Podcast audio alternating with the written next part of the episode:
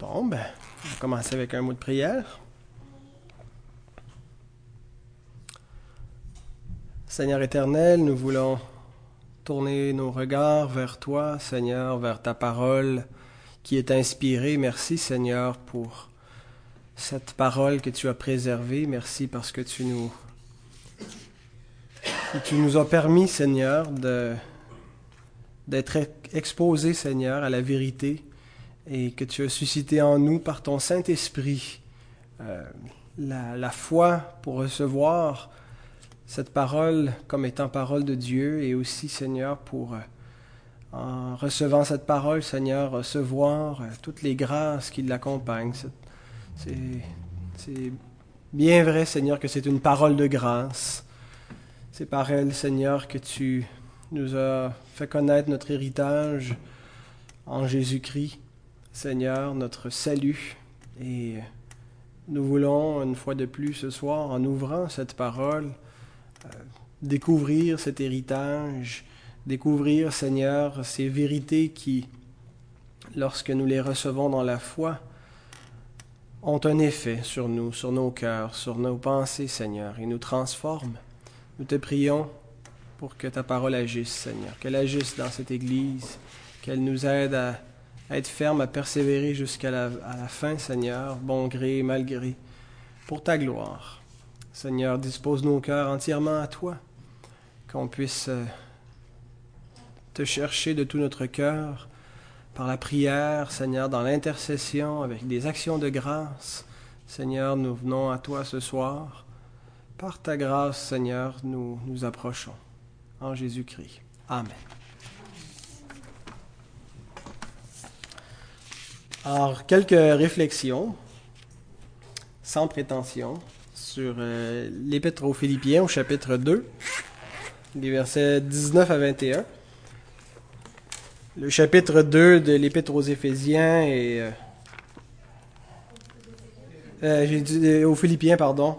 Aux Philippiens est un passage extraordinaire qui nous parle de l'humilité de Christ. C'est le passage où il Paul nous dit que Christ, qui existait dans la même condition que son Père, dans la divinité, euh, pas euh, jugé comme une proie arrachée, n'a pas euh, désiré autant sa gloire que de venir nous sauver, de sorte qu'il s'est dépouillé de sa gloire, de, son état dans la gloire divine, pour s'incarner comme un simple homme, qu'il a paru comme un simple homme, euh, qu'il a été sous la loi, obéissant sous la loi, au point même de mourir euh, sous l'autorité de la loi. Et Paul nous, euh, nous dit que c'est cet exemple d'humilité que nous devons suivre. C'est un exemple parfait. il, ne, présume pas que qui que ce soit va arriver à le suivre parfaitement. il n'en demeure pas moins que c'est notre modèle d'obéissance, notre modèle d'humilité, nous exhorte à avoir les mêmes sentiments qui étaient en Jésus-Christ, euh, ces sentiments d'humilité. Il écrit à une église où il y avait des tensions. Euh, on, voit dans plusieurs passages de, son épître aux Philippiens euh, qu'il semblait y avoir des rivalités, des, même il va s'adresser directement à, deux femmes, euh, Saint-Iche et Évodie, qu'il exhorte d'être d'un même sentiment au chapitre 4, verset 2. Euh, alors donc, il, insiste souvent pour que euh, on entretienne l'humilité et l'unité dans nos rapports, euh, le renoncement à soi-même. Et à plusieurs moments dans l'Épître, Paul semble préoccupé de ce qui se passe à Philippe. Euh, c'est une, une de ses épîtres qu'il écrit pendant qu'il se trouve en prison. Alors, euh, ça doit être frustrant de, d'être euh, limité dans, dans, ses moyens, où il aimerait pouvoir se transporter à Philippe, pouvoir faire le voyage, aller voir comment ça se passe dans l'Église et pouvoir venir en aide, donner des conseils et être assuré. Alors, des fois, quand on vit de l'inquiétude et qu'on n'a aucune façon de, de, pouvoir euh, intervenir, qu'on est dans une, circonstance qui nous empêche, ça, ça, exacerbe davantage notre inquiétude, ça, ça augmente notre préoccupation. Et on lit ce qui suit dans Philippiens 2. On va lire les versets 19 à 21. J'espère dans le Seigneur Jésus vous envoyer bientôt Timothée, afin d'être encouragé moi-même en apprenant ce qui vous concerne. Car je n'ai personne ici qui partage mes sentiments pour prendre sincèrement à cœur votre situation. Tous, en effet, cherchent leurs propres intérêts et non ceux de Jésus-Christ. Donc, j'avais intitulé euh, ma réflexion Quels intérêts nous animent? Alors, c'est, ça nous invite à l'introspection, chacun individuellement, à savoir quels sont nos intérêts, qu'est-ce qui nous anime, quelles sont nos dispositions de cœur. Et euh, ce qui semble être la cause des conflits à Philippe, dans l'église de Philippe, et euh, ce qui semble être généralement la cause de la plupart des conflits d'église, c'est lorsque chacun cherche son propre intérêt.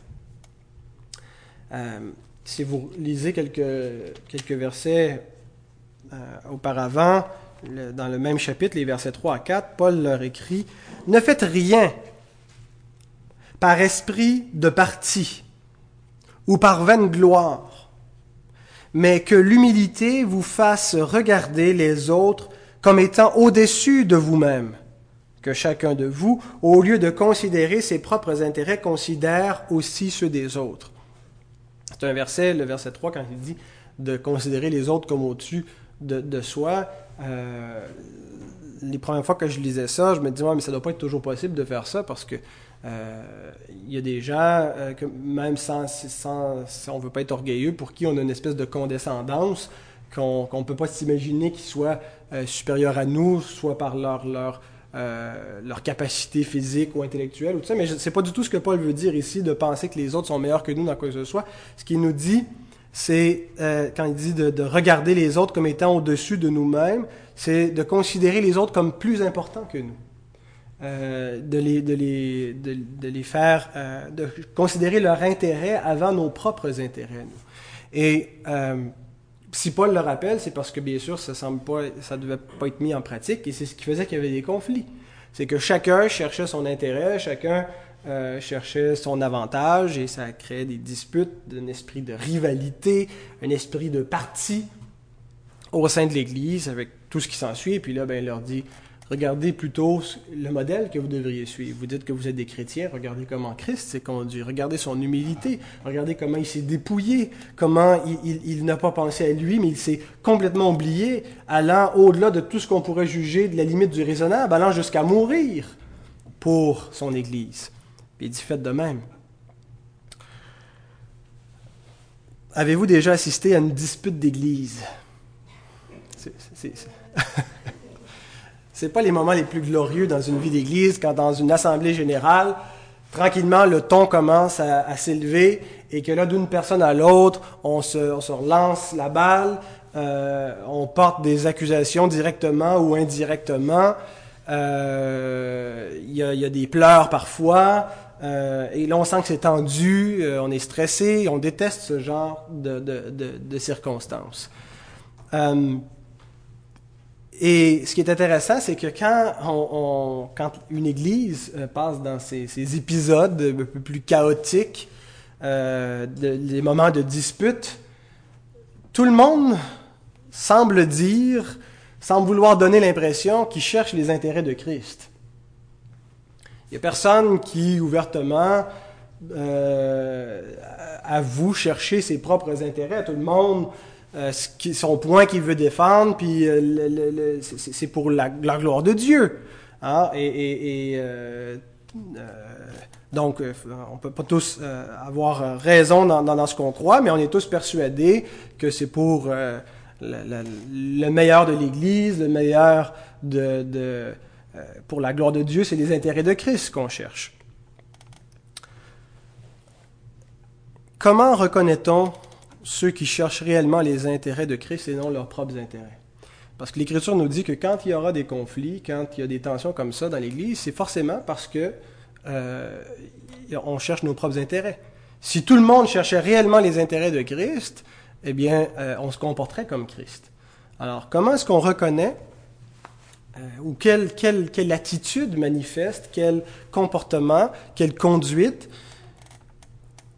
montre qu'on cherche réellement les intérêts de Christ. Et euh, bon, on pourrait dire beaucoup, on pourrait, c'est un, un, terme qu'on pourrait élaborer largement, mais je veux juste m'en tenir à ce que ce qu'on ce qu'on peut relever du texte qu'on a lu. Et je pense que euh, ceux qui cherchent réellement les intérêts de Christ sont ceux qui servent l'Église sacrificiellement.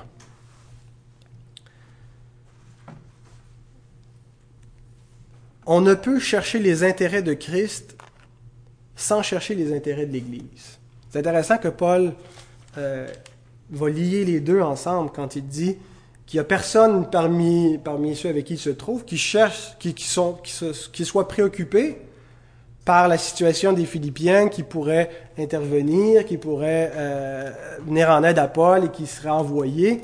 Euh, et au lieu, quand il, reformule dans le deuxième verset, au verset 20 euh, ou au verset 21, il fait des intérêts de Christ l'équivalent des intérêts de l'Église. Chercher, se préoccuper de la situation de l'Église, se préoccuper du bien-être de l'Église, se sacrifier pour l'Église, c'est chercher les intérêts de Christ. Alors, c'est impossible de réellement être euh, soucieux de Christ et de son royaume sans se soucier de son Église. En partant, quand une, personne ne manifeste pas un, réel intérêt pour l'Église, pour son bien-être, et, ne manifeste pas un engagement envers l'Église du Christ, elle ne peut pas prétendre qu'elle cherche réellement les intérêts de Christ. Parce que chercher les intérêts de Christ, c'est chercher les intérêts de son Église. Ça va ensemble, c'est inséparable. C'est un synonyme. Alors, euh, donc, comment se traduit euh, l'intérêt que l'on porte à, Christ, à son royaume, c'est notre attitude qu'on a face, à son Église. Est-ce que notre, on euh, est des, serviteurs euh, engagés envers l'Église de manière sacrificielle? Et pourquoi euh, l'idée du sacrifice, on, la retrouve dans le texte en ce que Timothée est envoyé. il dit, je vais vous envoyer Timothée. Paul semble dire, c'est le seul que j'ai trouvé ici, parmi tous ceux qui sont avec moi, qui vous aime assez, qui a les mêmes dispositions. D'ailleurs, le mot euh, au verset 20, quand il dit Je n'ai personne qui partage mes sentiments, j'ai personne qui a la même pensée que moi, qui, personne qui a la même âme que moi vis-à-vis de vous. À l'exception de Timothée, implicitement à cause du verset 9, quand il, dit euh, Je vais vous envoyer Timothée, car lui, partage vos, intérêts, mais aucun autre. Et Paul est à Rome à ce moment-là. Et il n'y a personne qui a envie de quitter euh, la cité, de quitter son confort, de quitter sa maison, de, faire le sacrifice de plusieurs semaines de voyage, euh, les coûts que ça implique, les dangers, les périls, c'était périlleux faire ce genre de voyage à l'époque pour euh, aller chercher l'intérêt de l'Église des Philippiens. Euh, ça va pas bien, ben tant pis pour eux. Paul, c'est ce qui, c'est ce qui nous dit quand il dit chacun cherche son propre intérêt. Ils n'ont pas envie de quitter le confort de leur demeure, ils n'ont pas envie de se sacrifier pour la cause. Ils sont plutôt préoccupés par leur propre intérêt. Et ailleurs, il parle de, des autres ouvriers qui, sont avec lui, euh, en plus de Timothée, au début de son épître. Si vous regardez au chapitre 1, verset 15 à 17, il dit Quelques-uns, il est vrai, prêchent Christ par envie et par esprit de dispute, mais d'autres le prêchent avec des dispositions bienveillantes. Ceux, ci agissent par amour, sachant que je suis établi pour la défense de l'Évangile, tandis que ceux-là, animés d'un esprit de dispute, annoncent Christ par des motifs qui ne sont pas purs et avec la pensée de me susciter quelques tribulations dans mes liens. Alors, Paul commence en disant qu'il est dans la captivité, qu'il est à Rome, euh, il, il, leur donne quelques nouvelles qui le concernent et il dit euh, Nul n'ignore que je suis, euh, que c'est pour l'Évangile que je suis dans les chaînes. Et puis là, il dit Bon, il y en a d'autres parmi nous qui annoncent l'Évangile et tous ne le font pas avec de bonnes dispositions. Et certains le faisaient avec un esprit de rivalité, avec euh, se réjouissait que euh, de la condition de, Paul, c'est-à-dire euh, où Paul était éprouvé, où Paul semblait à vue humaine subir des échecs et, subissait une tribulation. Et ça, c'est tellement, c'est tellement charnel et, c'est tellement enraciné dans le cœur de l'homme. Je me souviens, il y a, il y a plusieurs années, il y a eu une, importante division, comme vous êtes au courant, dans l'Église des, frères ménonites à un moment donné. Puis il y avait euh, des témoins de Jéhovah qui, faisaient du prosélytisme de porte en porte. Et puis euh, ils sont venus chez... Euh, je, fréquentais une jeune fille à l'époque, et puis j'étais là donc chez elle quand ils sont, sont, présentés là. Et puis ils ont commencé à témoigner à sa mère. Ça faisait plusieurs fois qu'ils venaient. Puis bon, ils ouvraient la Bible, ils les écoutaient. Et puis, euh, moi, je n'étais pas encore chrétien, mais je connaissais bien cette église-là parce que c'est là que j'avais grandi. Et puis, euh, je ne sais pas pourquoi ils ont parlé des, chrétiens évangéliques, euh, mais dit si, si, si ils étaient si convaincus de, leur affaire, ils ne se diviseraient pas comme ça, leur voyez. Prenez comme exemple cette division et c'était une réjouissance pour eux de, voir l'échec des autres. Mais je me souviens d'avoir éprouvé euh, ce sentiment-là, et, je dois m'en garder très, très sérieusement, de cet esprit de rivalité. Euh, on a, dans les, milieux chrétiens, les milieux évangéliques, on n'a pas tous la même idée de comment le, ministère devrait se faire, de quelle, quelle est la vraie saine doctrine en, harmonie avec les Écritures. Il y a toutes sortes de, positions. Puis, il y a des gens avec qui on s'entend moins bien, des gens avec qui on s'entend mieux. Et puis, euh, il semble avoir quelque chose d'assez humain en nous, euh, d'assez charnel, qui fait qu'on se réjouit quand ceux qu'on pense qui sont dans le champ se plantent.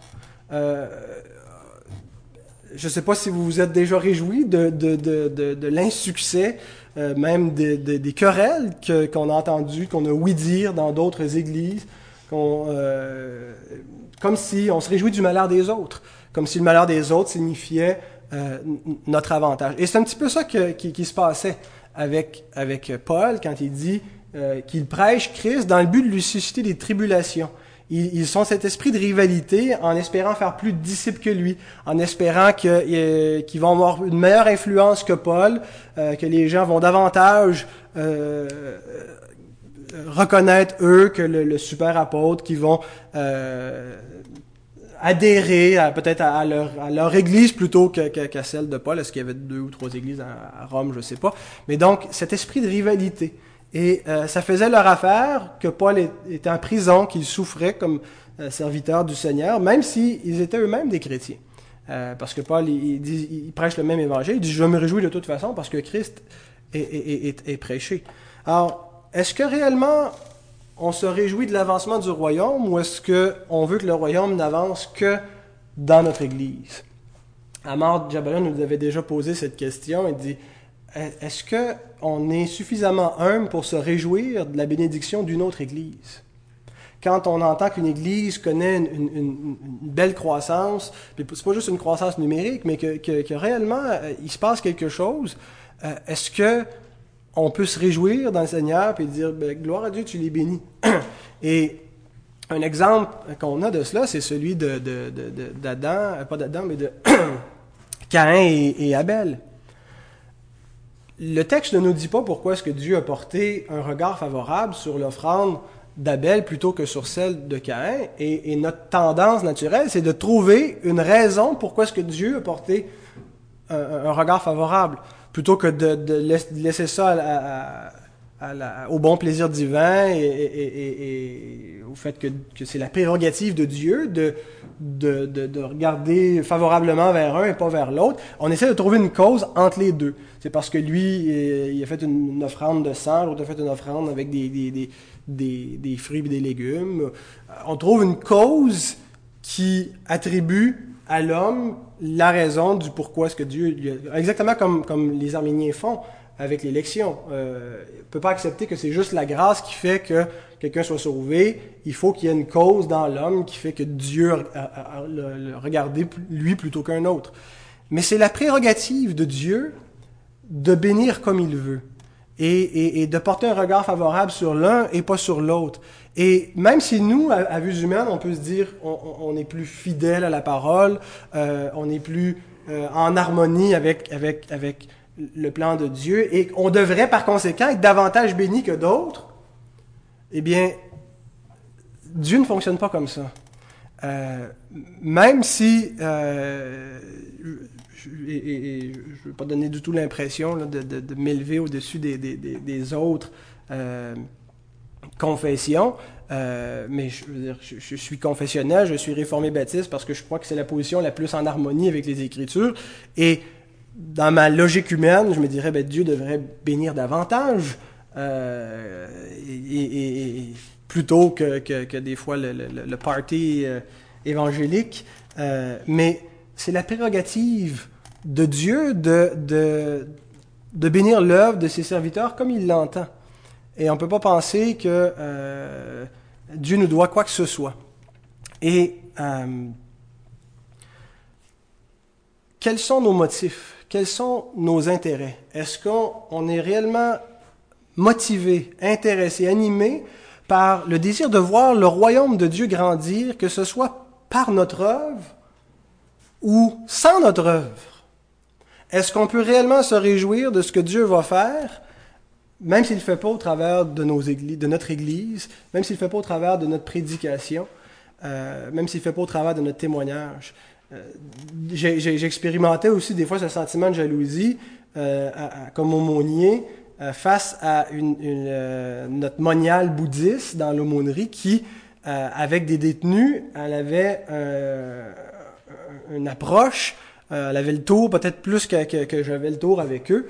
un détenu auquel je pense en particulier, qui a énormément cheminé au niveau de sa réhabilitation par l'approche bouddhiste et puis qui semblait totalement fermé à ce que, ce que je lui disais. Et puis, euh, un, un, ALC me disait, tu vois, le, le, bouddhisme, c'est bien mieux, regarde les, les progrès qu'il a fait, toi, t'es juste un, un, sale droitiste, un sale protestant, il faisait exprès pour me m'embêter. Mais, donc, euh, bon, bien sûr, la, la, la, la comparaison, c'est pas la meilleure parce que il n'y a, a, pas y a pas le salut dans, dans, dans le bouddhisme, mais mon idée, c'est qu'on pourrait se dire, ben moi j'ai l'Évangile, je connais Dieu, je connais la vérité, donc Dieu devrait davantage m'utiliser pour la réinsertion sociale de ce gars-là s'il ne sauve pas. Puis, euh, mais il semble que euh, ce qu'elle a fait auprès de, cet homme été beaucoup plus efficace que ce que j'ai jamais réussi à faire. Et euh, donc, on, quand on vient plus concrètement vraiment à, l'œuvre de l'Évangile, euh, elle avance par la vie des serviteurs. Euh, c'est comme ça que, le Seigneur fait avancer son œuvre, c'est par ses serviteurs, et on doit se réjouir qu'elle arrive par nous ou pas. Notre intérêt doit réellement être celui euh, du royaume et non pas de notre, de notre propre paroisse. On ne doit pas avoir ces espèces de guerres de clochers et de, rivalité comme, il y avait.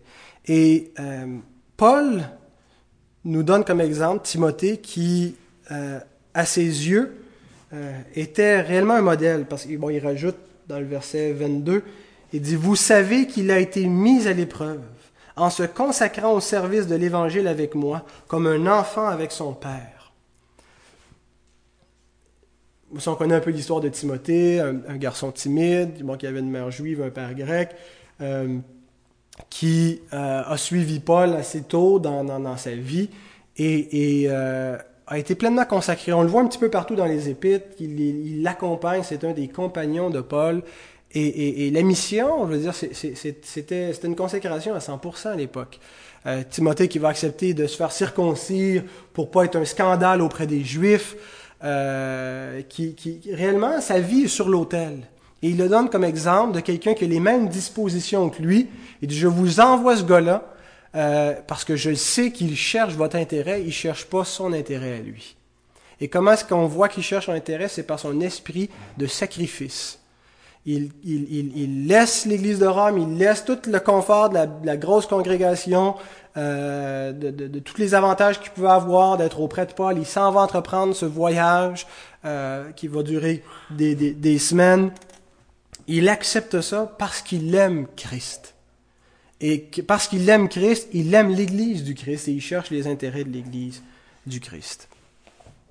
Donc, brièvement, deux principes à appliquer avec euh, cette méditation. Le premier principe, il est, évident, c'est de chercher les intérêts de l'Église, c'est-à-dire de Christ.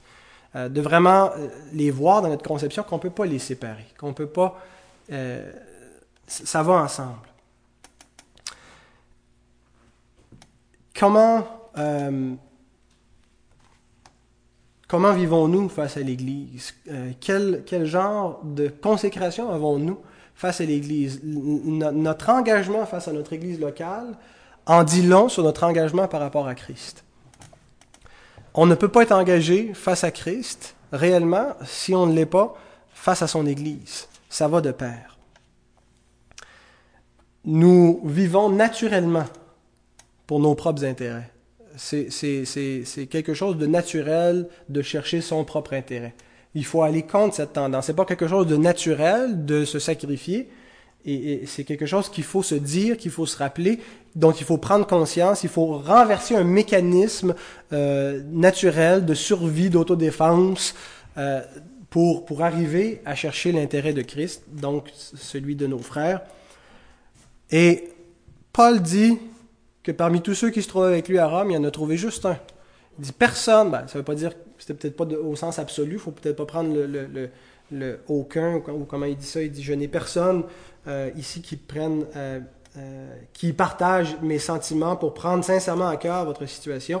Tous, en effet, bon, je pense pas qu'il parle en des termes absolus, parce qu'ailleurs, il parle de Luc qui est avec lui, qui sont présentés comme des bien-aimés, mais ce qu'il nous dit, c'est que la grosse majorité des, chrétiens qui sont avec lui cherchent leur propre intérêt et non celui de Christ. Ça m'encourage un petit peu de lire ça parce que je me dis, il n'y a rien qui a tellement changé.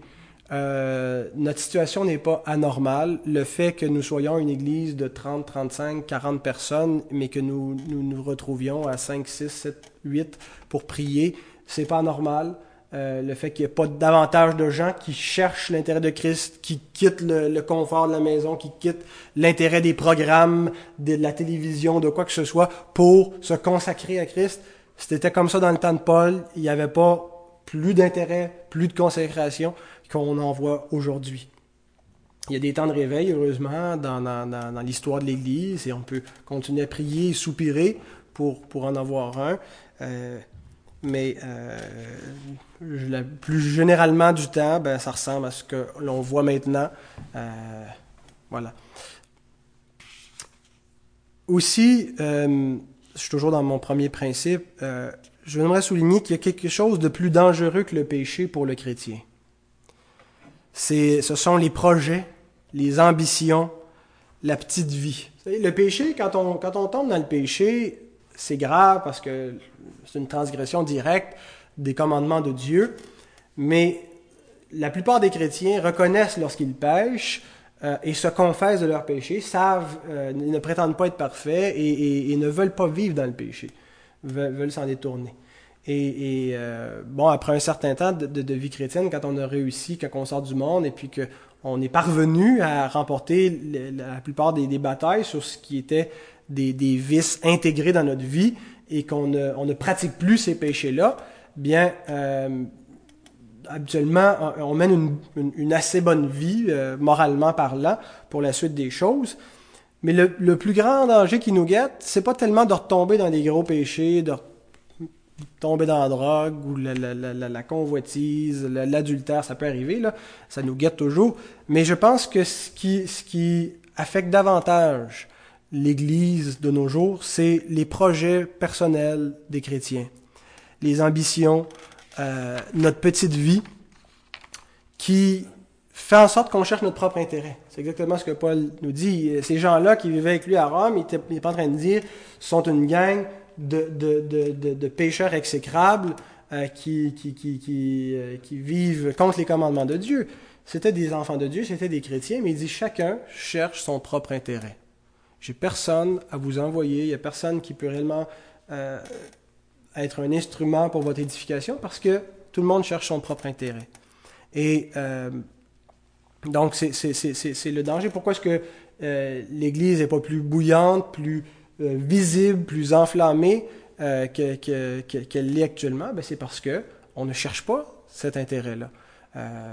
notre priorité dans notre argent, c'est pas de, de, de, consacrer. Je loin d'être convaincu que la majorité des chrétiens euh, donne, donne une offrande similaire à ce qu'on trouvait dans l'Ancien Testament, de, la dîme. Euh, bon, peu importe. Donc, notre petite vie euh, et nos projets, je dis nos projets parce que souvent, quand on a un projet qui commence à nous, à nous préoccuper, à nous emballer, ça vient éclipser le reste. Euh, récemment, on a commencé à, caresser le, projet de, se bâtir une maison. C'est pas du tout un péché de se bâtir une maison et, d'avoir un, petit nid pour élever notre foyer. Euh, par contre, il y a un, gros risque avec ce genre de projet-là, c'est que ça, vienne euh, remplacer notre intérêt pour le royaume de Dieu et, et devenir le centre de notre vie. La Bible ne nous interdit pas d'avoir des maisons, mais elle nous dit faites attention de ne pas euh, euh, avoir des maisons lambrissées, tandis que la maison de l'Éternel tombe en ruine. Et, quand on a ce genre de projet-là, immédiatement quand on a, commencé à regarder pour l'achat d'un terrain et puis des plans de maison, ça a commencé réellement à nous absorber, à, être euh, comme le centre de nos préoccupations, de notre motivation. C'est vrai que c'est le fun de s'emballer pour des projets, mais c'est toujours un risque. et sommes-nous prêts à faire des sacrifices, à, laisser de côté certaines de nos ambitions, de nos projets pour le royaume de Dieu? Sommes-nous prêts à vivre plus modestement pour sacrifier euh, pour la cause du royaume, pour soutenir la mission, euh, pour, la formation d'ouvriers, euh, ainsi de suite? Et, l'Écriture nous dit, la majorité n'est pas prête à le faire. La majorité un certain intérêt pour Christ, mais cherche premièrement ses propres intérêts. Alors, euh, ça, m'exhorte beaucoup cela parce que euh, personnellement, de, remettre en question ces projets-là et de les faire avec prudence, de toujours prier que le Seigneur nous garde. Euh, on doit user du monde, mais de ne pas de le faire avec prudence, c'est ce que Jean nous dit lorsqu'on prend les, les, choses de ce monde. Deuxième et dernier principe à appliquer, lorsque nous cherchons l'intérêt de Christ, lorsque nous comprenons qu'elle doit avoir la priorité et que nous acceptons, que nous voulons le mettre réellement en priorité, que nous sommes prêts à, lutter contre notre propre désir de ne pas chercher ses intérêts et que nous décidons que nous allons vivre pour les intérêts de Christ et de son royaume, il faut le faire avec la bonne motivation. Faire attention de ne pas tomber dans l'esprit de rivalité dont je parlais tantôt, de vaine gloire, d'une quête aux intérêts personnels, euh, qu'on fasse pas de l'évangélisation comme si c'était une compétition. Euh, on n'exerce pas nos dons dans le but de recevoir les éloges, les applaudissements. Euh, quelles sont nos motivations? Il faut toujours les examiner. Est-ce qu'on on veut devenir riche. Euh, je dire, euh, Paul nous dit qu'il y en a qui, qui, faisaient le ministère pour un gain sordide, hein, l'idée d'être soutenu. Euh, on retrouve ça, nous mettre en garde en, en, formation pastorale contre les 3 G. C'est les girls, gold and glory. Hein, les femmes, l'argent et la gloire pour les, hommes dans le ministère. Donc, alors, toujours être prudent euh, face à, quelles sont nos motivations, nos, qui, sont, qui sont secrètes dans nos cœurs, se remettre devant le Seigneur parce qu'ils ne sont pas toujours pures, nos motivations. Alors, quelle doit être notre motivation? C'est Christ. Christ, Christ seul. Euh, et, c'est tellement libérateur lorsque on est, que notre cœur est dégagé de, du désir de, de plaire, d'être vu en premier ou du désir de, euh, d'avoir la plus grosse église ou le meilleur enseignement, mais qu'on sert Christ humblement, sans se préoccuper des autres, qu'on est satisfait de savoir que Christ sait qu'on le sert, puis que si les autres ne le savent pas, ce n'est pas grave. Il y a réellement une satisfaction pour le cœur, un, soulagement euh, d'être libéré de la crainte euh, des hommes, de, lorsqu'on cherche la gloire des hommes, d'en être libéré. Alors donc voilà, que le Seigneur nous aide à mettre ces paroles d'exhortation en pratique. Amen.